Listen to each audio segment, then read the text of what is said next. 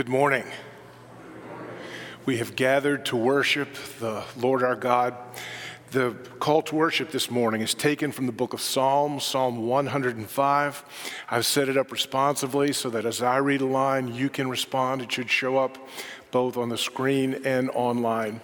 Let us join together with one voice in this moment as we come to worship the living God with Psalm 105.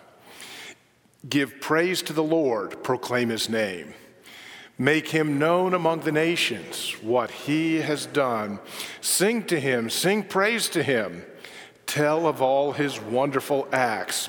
Glory in his holy name. Let the hearts of those who seek the Lord rejoice. Look to the Lord and his strength. Seek his face always. Remember the wonders he has done his miracles and the judgments he pronounced. Let us stand and continue to sing our praise to God. Our help is in the name of God the Lord.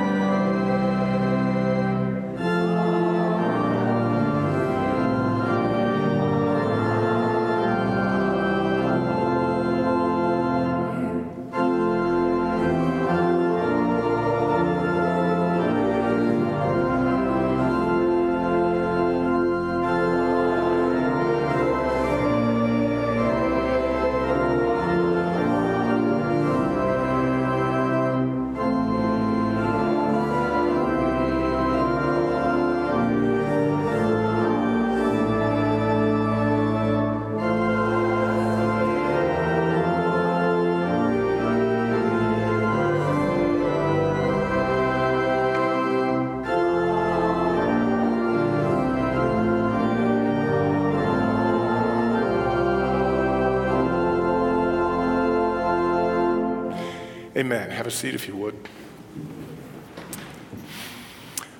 I'm always happy to extend greetings and a welcome. Those of you who've joined us on site that we might pray and worship together, those who are participating by live stream or recording online. By the grace of God, He's gathering His people together. It is a beautiful day here in Michigan, in Holland, where we're worshiping. One of those great Holland winter days. I got up this morning and looked at the thermometer, it was 46 degrees, and I was very relieved. And then I put on my glasses. What's the decimal point among friends? Absolutely. But it, it was one of those moments because when I first got up, the sun was down, it was dark, but the moon was full and bright, so bright it almost uh, you know, blocks out the stars and the snow on the ground. It reflects and is so light. It's a great time to be together and to be together in the Lord and to extend prayers of thanksgiving for good builders who made me a warm house and a warm, dry place to worship God. We're together as God's people, and I'm glad we can do that and celebrate that. Um, in the email that we send out each week, I hope you've gotten uh, information and able to keep up. One thing I want to highlight is We're starting a new series of small discussion groups on Wednesday night uh, using the book Scandalous Stories. This goes along with the sermon series that Aaron and JB and I are doing, looking at uh, particular parables. So, what we're going to do is we'll preach on a parable, and then on Wednesday night, there'll be opportunities to read a chapter of this book related to that parable. We had a great turnout this past Wednesday, so we're going to add more sections, we would call it, so that everybody has a place where they can gather and um, be known, feel welcome, uh, not so overcrowded. We're also interested, Darwin wants to experiment with how do we do this at other times and other places. So if Wednesday night doesn't work out for you, but you think, you know, I'd be willing to give that a try, let me know and let's, let's see what the Lord opens up with this. Can we work together on that? Does that sound good? So we'll do this, we'll be adding sections. Um, there's also other volunteer needs. I've understood Wednesday that as folks are headed out for the winter, we need some other volunteers for Wednesday night, things like that. Just be aware and let's find a place. I'll tell you a little before we pray about a great reminder I had this week of how ministry is not about your minister. It's about God working through the grace gifted body of Christ. I have much more confidence in God's ability to make himself known through you and my place in it. I mean, I've got a role, I understand that.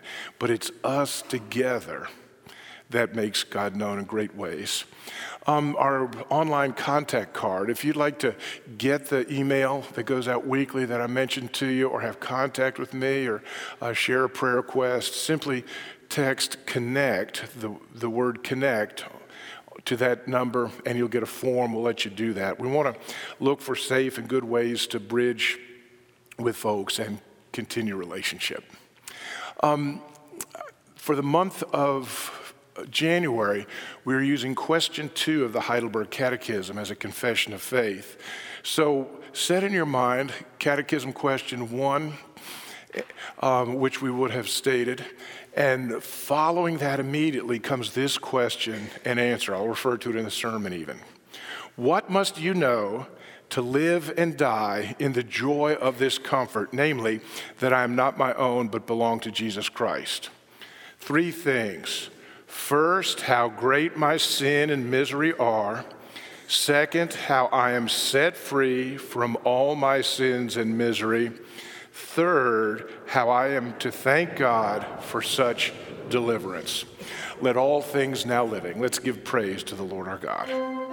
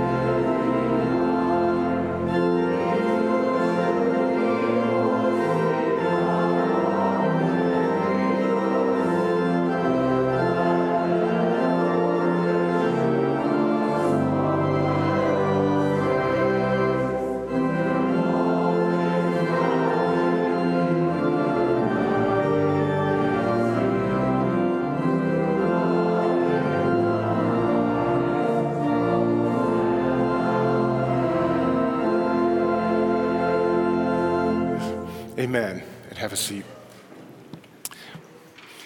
We have a lot to pray about and seek the Lord for. Um, just preparing for this morning, I was reminded that within the uh, relate, the community of celebration, we've had four spouses experience uh, the death of a spouse. Four people experience the death of their spouse. Two, death of a close family member, a brother. Uh, folks who've had hard diagnosis, we're particularly praying, and I appreciate being able to point this out. I've talked with um, the family, but we're praying for the, with the Evenhouse family for uh, daughter, granddaughter Brianna, who continues to be in a really difficult medical situation. So we seek the Lord in this. It's a time that could be easily overwhelming, particularly for performance oriented, hardworking, Germanic kind of guys like me. So let me tell you about the grace of God through his people. I went to bed one day last week, since we last met, having not accomplished everything on my checklist. I had set aside those things in the morning like I do. I want to make sure I touch base, do, do this, take care of that. And I remember laying in bed thinking, well, I won't tell you exactly what I thought because I had to repent of that. But I realized I'd given it everything I had, and I was tired, and I hadn't gotten to everything I felt like the Lord wanted me to do. The next day, before I could get back to that list, I got a call, and they would want to be anonymous, I'm going to do this, but I'll tell you, it was a snowbird. It was somebody who's not even in Ottawa County. They called me up and said, Pastor Bill, how are you doing? Tough time we're praying for you. And we just began to talk about that and where I'm finding encouragement and what we're seeing God do. And in the course of that conversation, they mentioned, oh, yeah, yesterday I spoke with. And I want to tell you, everybody that I felt bad about not contacting the night before had been called by that person who's not even in Ottawa County so I want to tell you, I'm giving you everything I got. But that's never going to be enough. That's why I point to Jesus, and that's why I want you to find your grace gift where God is at work in your life and how you live that out because God's adequacy for our lives is never going to be from me or from you. It's always going to be from Him, but you'll see it in the body the body of Christ can make Jesus known better than the dominie. See where we're going with this? Together. So let's pray together. I may mention a few things, but because we're live streamed, I won't mention everything. We do that as a matter of discretion, usually in contact with families and such. So let's pray, and I'll give you a place to pray in the silence of your hearts. We're in this together brothers and sisters in Christ. Let's pray. Father, what a time and what a moment we are living in. Were we alone, we would feel overwhelmed, and rightly so. But by your grace, we choose to repent of denial, to look and to see what we can see with our eyes, because you've given us the Holy Spirit and you've said you will not leave us as orphans you will give us the comforter, the advocate, the one you named Holy Spirit to guide and lead and give us those things. So, even as you guide and lead us, so uh, distribute the gifts of the Spirit through the body of Christ that we might do ministry in the power of the Spirit, using those gifts, um, also bearing fruit, the character, the personality of Jesus in our lives together.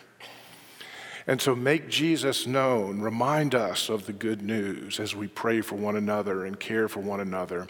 Invite a community to the cross. Thank you that you're with us in these times. We pray for Harderwyk, Father, that you've placed us here now for more than a century to make Jesus known and the gospel as your power to save and transform. Continue to guide us. Be with the council as we meet Monday, the staff and leaders as we ponder what next steps you're calling us to. I pray for my friend, Pastor Aaron, that as he preaches in Watershed, that you might anoint and guide him. Be with that worshiping community. And my friend, Pastor JB, thank you for that we get to work and pray together. Be with him and as he shares your word with the worshiping community infusion right next door. Again, be present. And for Pastor Florencio and Mission, that will be worshiping you in the Spanish language right in this space in just a few hours, we give you thanks. Father, uh, we pray for celebration, the, portion of your kingdom where you've placed us. And we pray, first of all, I want to pray medical needs that we see uh, where there's been a hard diagnosis for Jim or Bill or Lean, for others, Father. I want to pray very specifically and ask you to, to just join with the silent amen for Brianna and for those who care for her. Lord God, you tell us to ask, to seek, and to ask and to knock, that there's something that we learn in relationship with you when we ask that we won't learn if we don't ask. And so we ask, be healing grace. I give her lungs, strength and function, kidneys, these things we see and know. Be with the medical staff that must feel overwhelmed in this moment of the Omicron surge. But Holy Spirit, uh, be present for Brianna, even now where her mom and dad can't be be deep and powerful. And we pray for tomorrow when the first opportunity for them to visit uh, with her will come. Make that way clear. Now we look at you, Lord God, and because we're deeply loved, fully adopted children of yours, we say, Daddy, please. We have a friend who has a need. So we come to you, Daddy. And we thank you that we can trust you with all our requests, gracious Father. So guide us, help us walk this journey, whatever it may be. So we pray for Brianna. I'm going to give you a moment to just pray uh, for hard diagnoses, folks in your own circle of friends with particular needs.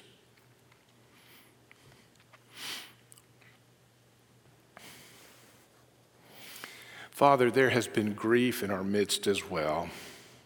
All those who are walking through the grief of the passing of a spouse or parent or family member. Uh, we thank you that we know when we see death that it is the final enemy that has been conquered by Jesus at the cross. And so, even in our loss, we're reminded that this is not the last word. Make that an encouragement to hearts. Uh, help the, the Holy Spirit grow up in our hearts of words of gratitude and thankfulness as we look on what we've lost and over our past, but look forward with uh, the fruit of hope. Be comfort and hope and guidance, provision in deep ways. Father, I, I'm reminded that this is a, a time of national celebration for uh, Dr. Martin Luther King. We remember his life and his ministry. I thank you for this fellow pastor who was used by you in great and marvelous ways. And I pray that you would raise up godly leadership. We pray for leadership um, week by week. This week, we in our cycle, we pray for federal level of leadership. And so we name and lift to you President Biden and Vice President Harris. Michigan Senators Debbie Stabenow and Gary Peters, area representatives Bill Huizenga, Peter Meijer, and Fred Upton, and for the Supreme Court, those nine justices and the subcourts below them. We pray, Father, that in this challenging time you'd raise up leadership that you can guide and use. Thank you that you promise us that your grace for us is bigger than even the institutions of worldly leadership. And so we look finally to you. And Father, we pray for missionaries and for the word that goes out near and far from Harderwyk and other churches. This morning, I pray very specifically for uh, Pastor Wang Yi, who's imprisoned in China. We've prayed for him and talked with him, and as I come to think of him again this morning in the sermon, we pray for the gospel in that nation. Now, Lord Jesus, the good news is this that in a broken world, we live with a redemptive discontent. Yes, there's unremitting ache and heaven authored craving. But it's good news because our inward groans are an expression of the first fruits of the Holy Spirit, the first installment and guarantee of the magnificent future that you have won for us at the cross. Thank you, Lord Jesus. Father, thank you that we and every person we will ever meet are image bearers of you. We all carry the DNA of the Garden of Eden, though it has been corrupted by sin. Thank you that your answer to our brokenness was never work harder or be better, but instead trust me and receive by faith my grace gift of adoption. In Christ, we are deeply loved, fully adopted children of your forever family, O oh Father. With that hope, we find ourselves yearning for your promised eternity of all things new, not one thing broken, and every relationship whole and loving. But alongside this good news of the gospel, there is also the daily news of this planet. This planet that awaits your completion of your great plan. We want what you've promised now, not later. From life's back seat, we keep asking, when are we going to get there? Hallelujah for your kindness and patience, Heavenly Father. You aren't slow keeping your promises, rather, you are merciful extending your grace to our neighbors and to the nations until the day of your return. It's easy for us to forget that we matter to you, but that we are not the only point of the entire history of redemption as well. Help us hold those in balance. Jesus, until the day, don't decrease our spirit groaning. Instead, increase our trust filled waiting. Rescue us quickly when we look to mere people, more money, or medicated pain to satisfy our heavenly ache. Father, hear your people as with one voice and one heart we cry out, just as Jesus taught us, saying this Our Father in heaven, hallowed be your name, your kingdom come, your will be done, on earth as it is in heaven. Give us this day our daily bread Forgive us our debts as we forgive our debtors. Lead us not into temptation, but deliver us from evil. For thine is the kingdom and the power and the glory forever. Amen and amen. Well, we continue in installment number two of our sermon series, Scandal of Grace. Um, and what we're doing is looking at the um, looking at the parables of Jesus. We'll take eight of them. And we want to try to dig in with fresh eyes. You know, often we kind of reduce these parables to kind of moralistic fables of what we should do. Uh, how to be better people. But again and again, if we'll really dig in, we'll see, I think, that Jesus is kind of scratching us to awaken us and make us think about the importance of grace. The parables teach us about the king and his kingdom. So this morning we're going to look at a short one. Um, it's Luke chapter 13, verses 18 through 21. But I want to set for you the um, context. Right before what we'll read and what I'll preach from, Jesus heals a crippled woman on the Sabbath, and then he challenges the hypocrisy of the Pharisees who get upset with that. So Luke writes uh, this in verse 17.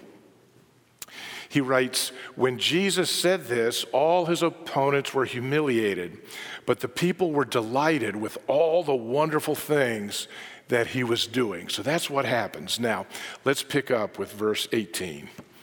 Then Jesus asked, What is the kingdom of God like? What shall I compare it to?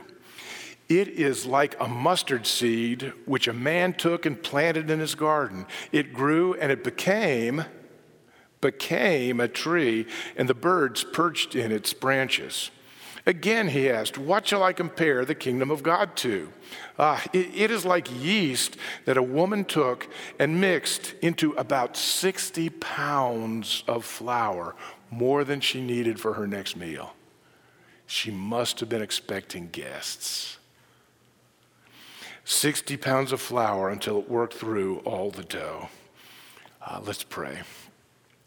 O Lord, our God and Father, we give you thanks for your kindness to us, that you yourself entered the human condition, Lord Jesus, and you took upon yourself our sin, and that you conquered all the consequences of sin. You put to death death itself. In the course of that teaching, you have instructed us on what we need to know to live by grace, and you've had that recorded across centuries through a variety of authors. In the putting together of this book, all of which finds its meaning centrally in you. And so now, as the Holy Spirit inspired Luke to gather this story from eyewitnesses, to record it, and then as it's been preserved across centuries, we open it, translate, study, consider. But apart from you, Holy Spirit, who can illumine our hearts and minds, convict our hearts, clarify our confusion, guide our footsteps, apart from you, we would be left in our own brokenness. So complete your work this day, bigger than the preacher. Meet your people. Guide us, give us hope and fill us in the mighty name of Jesus. And all of God's people said together, Amen and amen. This is a parable, but it's set in the literary form, if you will, in terms of form. It's a, it's a proverb. It kind of gives us a general truth about life and reality to be applied where it applies under the leading of the Holy Spirit. It's not so much an absolute statement about biology, oh, this is the size of mustard seed. It's instead a statement to look at the world that God has made, see Him at work, and live wisely. It's proverbial wisdom, something we all know but need to be reminded of. Small things become big things. That's the point of both of these parables. Small things become big things. There we go in the previous event, I wanted to point that out because a big thing happens. There's a woman who's been crippled. She's been crippled by a demonic spirit for 18 years, it says. And Jesus sets her free with a statement. She stands up. She's walking. She is free to live life. That's a big event. But Jesus immediately then invites people to ponder these two parables. To what shall I compare the kingdom of God? Big events like this deliverance? Well, that's part of it, sure. But remember, little things get big, and they get big over time. We need to stop and ponder this truth that things that seem insignificant at one point, over time, have a way of becoming very, very significant. Things will breathe on those little events, and suddenly they're big. Our mind begins to focus. Our hearts are distracted, and more and more, what was just a small passing thing becomes that, that, that hangnail that you just can't quite let go of. Insignificant things become significant over time, and we need to be aware of that. These things happen over time. And boy, it can make an extraordinary difference. Pastor Aaron has a great term for this. It's as he focuses there in Watershed. We are often like the crowd, we are infatuated with the impressive. We see the impressive, and that must be good enough. We see the unimpressive and think, oh, move past that. What can that mean? Small things grow into big things. Now, there are different arenas of life that we can see these proverb parables working out in our own world. The first one is this we need to see that these things work out in God's world. God's work in the world is one place that they work their way out. I'm reminded in the Old Testament, the prophet Zechariah, chapter 4, verse 10. There's a particular event. It's around the rebuilding of the temple after the Babylonian exile, after the captivity, and after the return to the promised land. They begin to rebuild the temple, but it's not like it used to be. Oh, I remember that temple. How can this temple be as good? Listen, I'll just read some verses from Zechariah. Then the Spirit said to me, This is the word of Yahweh the Lord to Zerubbabel. Zerubbabel is the guy who was building Jerusalem again from the rubbable. That's how I remember. Zerubbabel rebuilt the rubbable. And he's building this temple. You see, you thought I was smart. Not by might nor by power, but by my spirit, says the Lord of hosts. Who are you, O great mountain? Before Zerubbabel, you shall become a plain, and he shall bring forward the capstone with shouts of grace, grace, grace. Then the word of the Lord came to me again, saying, The hands of Zerubbabel have laid the foundation of his house, his hands shall also complete it. Then you will know that the Lord of hosts has sent me to you, for whoever has despised the day of small things shall rejoice, and you shall see the plumb line in the hand of Zerubbabel. Things start small, but they become big. The people of God are now home from captivity. The past century of time has been hard, but it's moved exactly as God intended and promised. Sin will be met with judgment. That brings a punishment and restoration. The temple is being rebuilt, but it seems so slow, so hard, so much less than what we remember. It's never as good as the old folks remember in those good old days. But you know what? In a few centuries' time, God Himself will walk through that temple. Jesus, God the Word made flesh, will walk through this temple that Zerubbabel is building. Now, I want to, a little mental exercise here. I want to show you a graph, and we may need to make that full computer for the live stream. We'll just show it for a minute. Look at that graph. What do you think that graph represents? Any thoughts? I saw it, and I was wishing that was a graph of my retirement fund. no such luck. But clearly, and I'm going to go back to it on this, uh, clearly, that's what it looks like. Something happened. Now, I'll tell you a little bit about it. It starts, the bottom line is a date, and the start is 1949. So in 1949, there was that, and by 1985, there was the next dot. But look at the dot after that. That's about 2005. Something happened. What do you think that was? What is that graph of? I'll tell you this that is a graph of the Protestants in China. That is a graph of the Protestants in China in our lifetime. You've got it in your bulletin, and you can see that. Oh, it seems so insignificant look at what God is doing in the world. I want to read to you. I got this graph, I, and you can get it from a number of places. Numbers in China are difficult to sort through because the government tells you one thing, people on the ground know another thing. You've got to sort through all that. But this is from uh, The Economist. September 15, 2020 is where I got that particular graph. That's the one I wanted to use.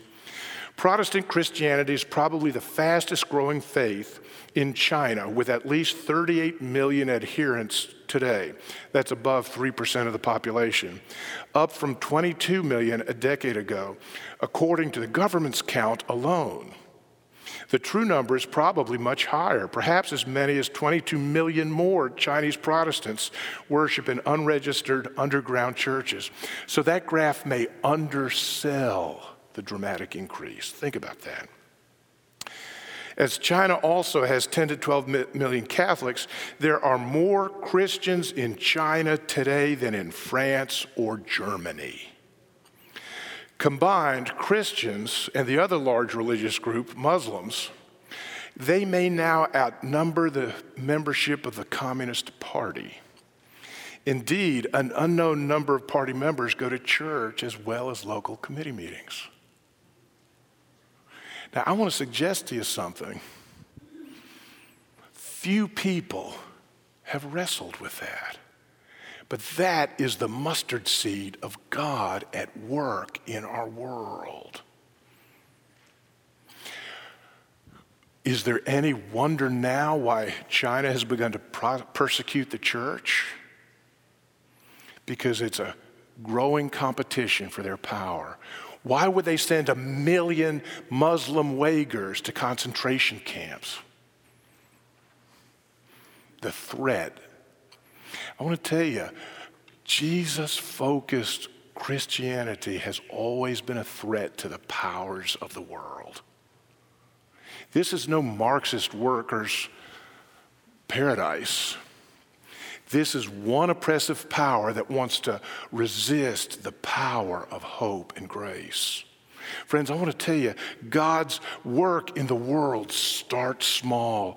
Who would have thought that a, a backwater country, Israel, at the turn of time, a person would be executed and change history?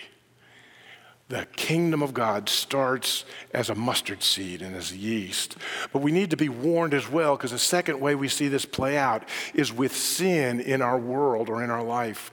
Yeast is used elsewhere in the uh, stories of Jesus. Luke 12, 1, we read this In the meantime, when so many thousands of people had gathered together that they were trampling one another, big event, he began to say to his disciples, speaking to those who were committed and followers, Beware the yeast of the Pharisees, which is hypocrisy. Nothing is covered up that will not be revealed or hidden that will not be known. Friends, Jesus spoke to his disciples. He let this be a word for me and for you personally. I need to hear the voice of the Good Shepherd speaking conviction and calling me to repentance in my prayer closet.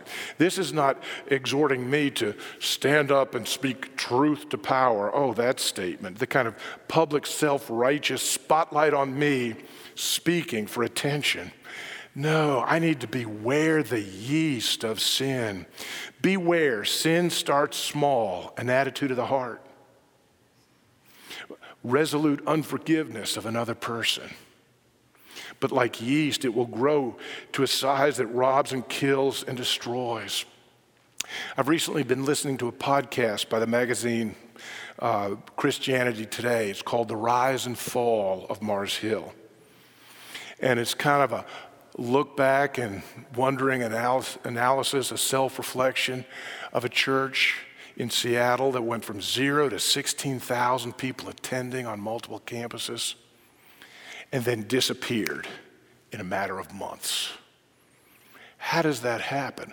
You, you can look back and kind of learn through self examination. It's been hard. The kind of ego, the kind of unaccountable power, the kind of justifying what can't be justified, but justifying it because it works so many people, it must be right. No. Small things, small compromises over time become big. The list of this could go on and on, friends. Self sufficiency. Now, uh, in the circles that I run in, self sufficiency is hardly considered a sin. But when it covers up and is a polite way to say, I don't want to be a bother to anyone, or I don't want to have to depend on other people, or I don't need anyone else to kind of realize I'm struggling, I want to tell you that's a different path than the gospel of grace. Yes, I understand that the grace calls me to be fruitful and productive. And out of that fruitfulness will come enough for me and over what's needed for me enough to be generous. But how many of us have found ourselves making small compromises to accumulate more because we don't want to be dependent on anyone else? John Rockefeller had some insight. How much money is enough? A little bit more. That's a good sign that you've stepped out of the gospel. How much money is enough? They'll never be enough, but my Jesus is enough. See the difference between those two roads? Self sufficiency. As a fruit of God at work, to empower generosity is one thing, as a root of how we live our lives will bring death. There's so many different ways this plays out. I see a forgiveness without the cross. I went to a great college, got a great education, a church related college, but a church related college that taught me that the death and resurrection of Jesus was a powerful and moving idea, but not an event in history. I want to tell you, friends, I don't care who tells you that. That's a fork in the road. It's just a little thing to, well, be moved by the faith of their statement. No, I want to tell you that the death and resurrection of Jesus Christ is as historical as the death and non resurrection of John F. Kennedy or Martin Luther King Jr. Jesus was God in the flesh who was killed in the flesh by people like me. And the good news is he was raised. Begin to alter that. And before long, that ch- college is no longer related to the church. And that church has lost 65% of its membership in my lifetime. Little things over time bear big fruit. Forgiveness without the cross will call people to act from shame and not gratitude. I recently read a book. They talk so much about the, the sin in our culture, the sin of racism, I'll say. And they pressed guilt and shame, guilt and shame, guilt and shame, guilt and shame. Now go do something. And I want to tell you, whenever we do something out of guilt and shame, we will fall short. We've left the gospel. One of the reasons I deeply appreciate Dr. Martin Luther King, I encourage you read it, to read his book, Why We Can't Wait. Dr. King was a pastor. He stood in front of people like I do you. And he invited them to surrender their life to Jesus Christ. He would make altar calls. And he would baptize people who'd made a profession of faith. And so it is, this book, here's a thought experiment for you. Read this book and then read any current book on racial justice and the problem of racism in the United States and ask yourself what's the difference? The gospel. Is. You see, if you get people to act, even to act against sin out of shame, it'll always come back to bite you just like a Christianity without the incarnation. Oh, Jesus is a wonderful teacher and a prophet. No, he is that, but he's more. He's God in the flesh, like my little college saw. Friends, the good news, and I wanted to save this to the end, we come back to the text, is that little things matter grace in our life and in the world.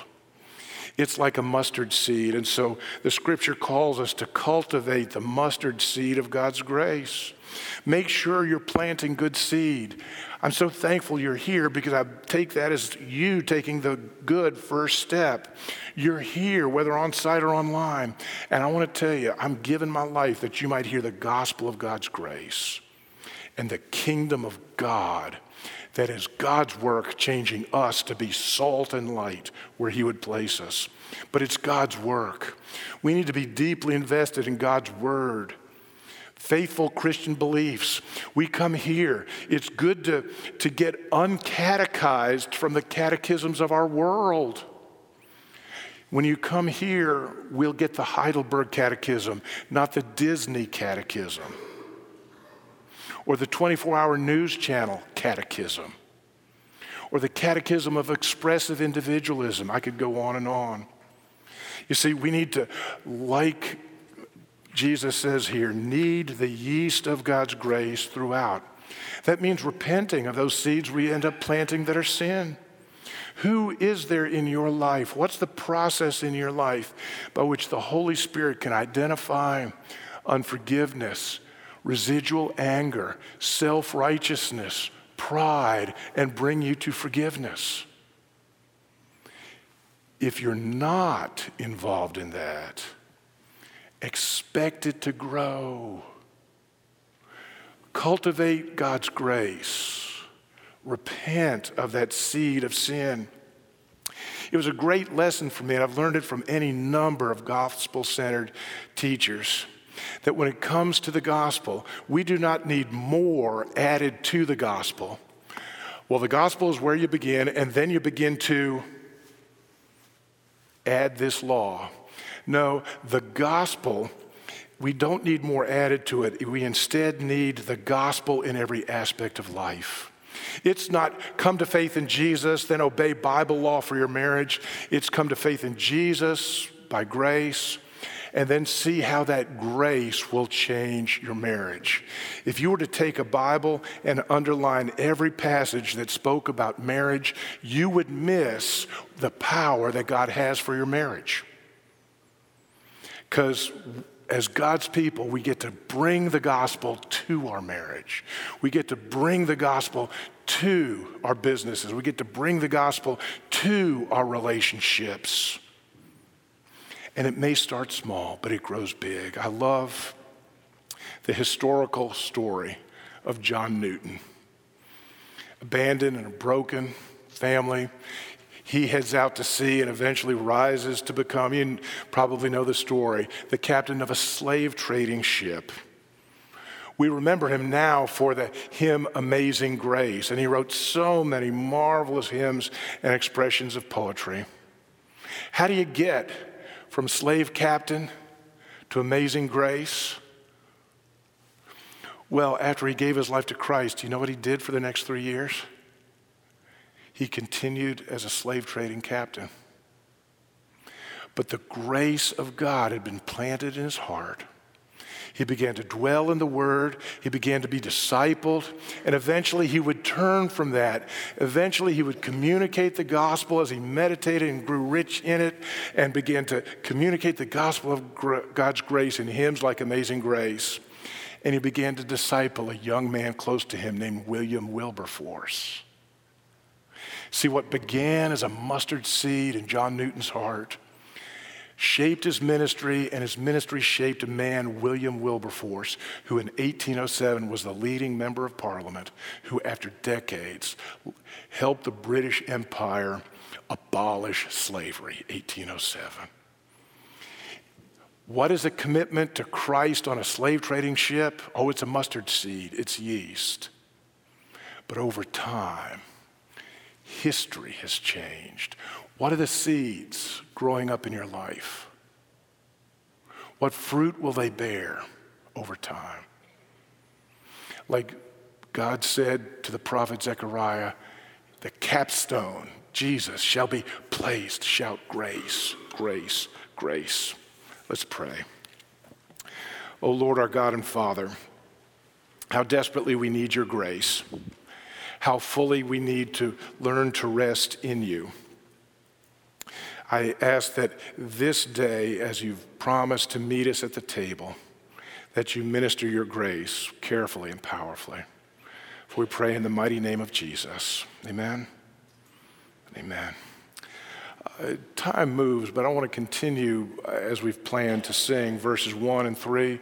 We are going to move to communion and to the table, and so it's important that everybody get the individual communion cups, and that means somebody's going to need to bring me one. Um, since I got started and organized without that. But as we let's remain seated, we'll sing, and Christine will identify anybody who needs the communion uh, service and take care of us that way. Alrighty?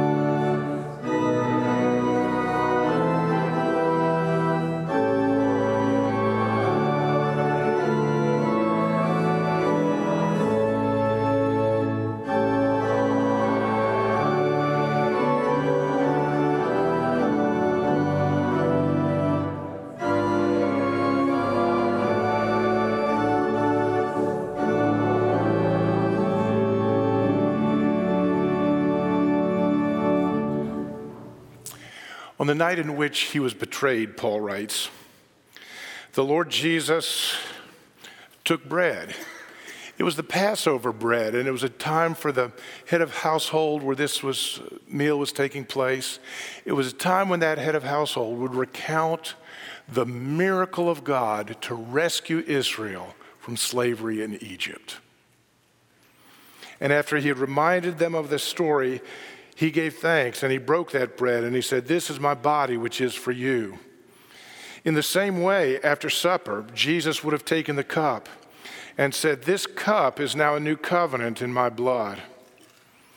Typically, that's the moment where, again, the head of household reminds them that a lamb was slain and its blood put on the Passover, put on the, the lintel post, the doorposts. That blood meant life.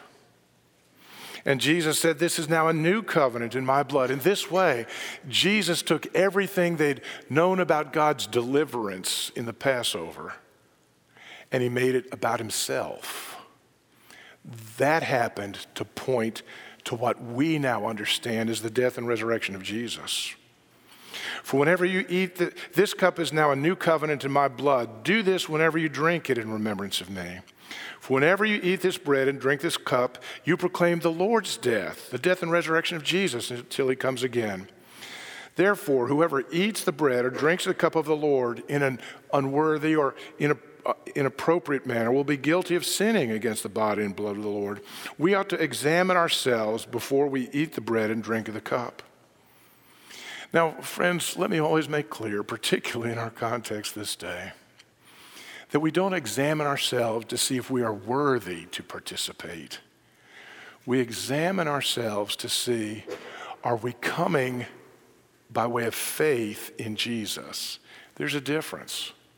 I want to tell you, I'm a sinner and I'm coming to the table because I need God's grace.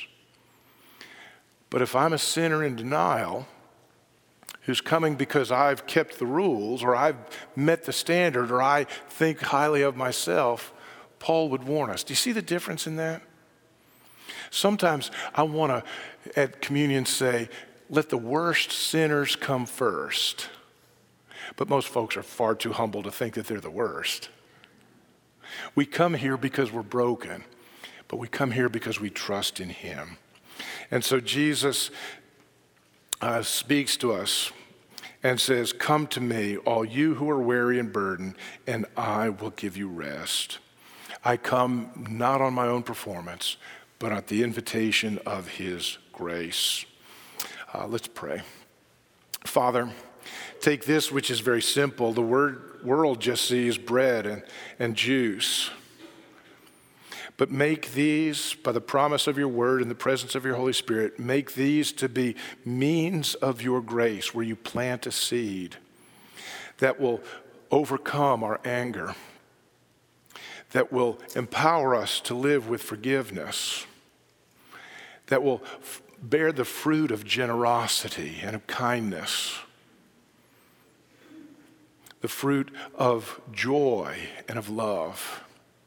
So, though we see this as simple, we look through it, as it were, to you, the great giver of these gifts. We give you thanks.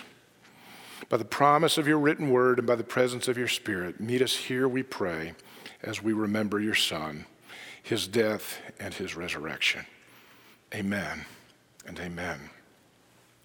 Now, before we partake uh, in terms of COVID and safety, this has become kind of a challenge, hasn't it? So let's just admit it with the one cup that you should alone have touched, there's a thin layer just over the top of it that will get a wafer like this. Take a moment, and some of you may need to help someone else if they're unable to get that.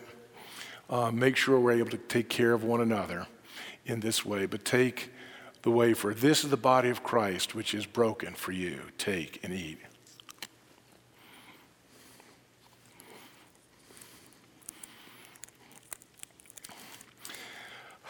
Pardon my reflection on this moment, but in the same way after supper, Jesus took this little cup and he only opened the little foil lid about halfway. um, So you want to be careful, but you can peel that second layer back and, and get to the cup. You know what's wonderful? What, what matters in this moment is not the means, but the promise. It's Jesus and the Holy Spirit. So this is the blood of Christ shed for you. Drink ye all of it. Let's pray. Jesus, help us never to be despisers of small beginnings, to see our life and think that's not enough. Help us instead look to the cross, which is you yourself doing what we could never do and offering to us by your grace that we receive by our faith more than we could ever ask or imagine. Begin something in us this day that only you in your power can finish. I pray this in Jesus' name. Amen and amen. Let's stand and sing. Close this moment by singing to the glory of God. Summer and winter and springtime and harvest. Let us stand.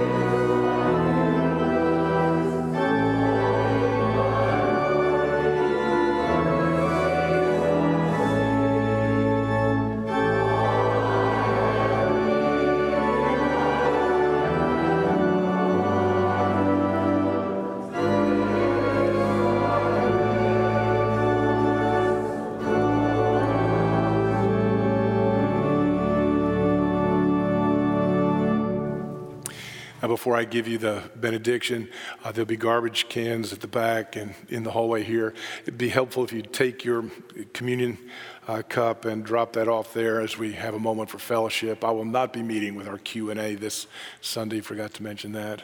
So much happening and not happening. But our prayer is this from the book of Numbers. This was the blessing given to Israel through the course of its history that would have been on the lips of Jesus. Now for you. May the Lord bless you and keep you. And the Lord make his face to shine on you and be gracious to you. And may the Lord turn his face toward you and give you peace. Amen and amen.